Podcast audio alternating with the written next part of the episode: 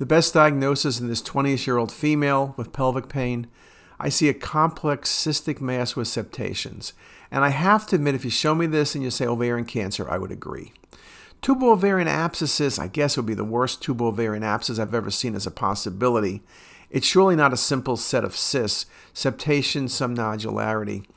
The age helps. Of course, tubo-ovarian abscess is very good in a 20 year old. Ovarian cancer is less common. But this was one of those pitfalls, one of those lookalikes.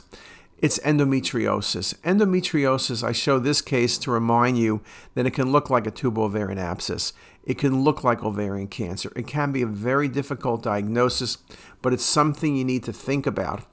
And we are writing a paper about it because, again, it's one of the great mimickers. And I like to show these cases in conference because it can be a very difficult diagnosis.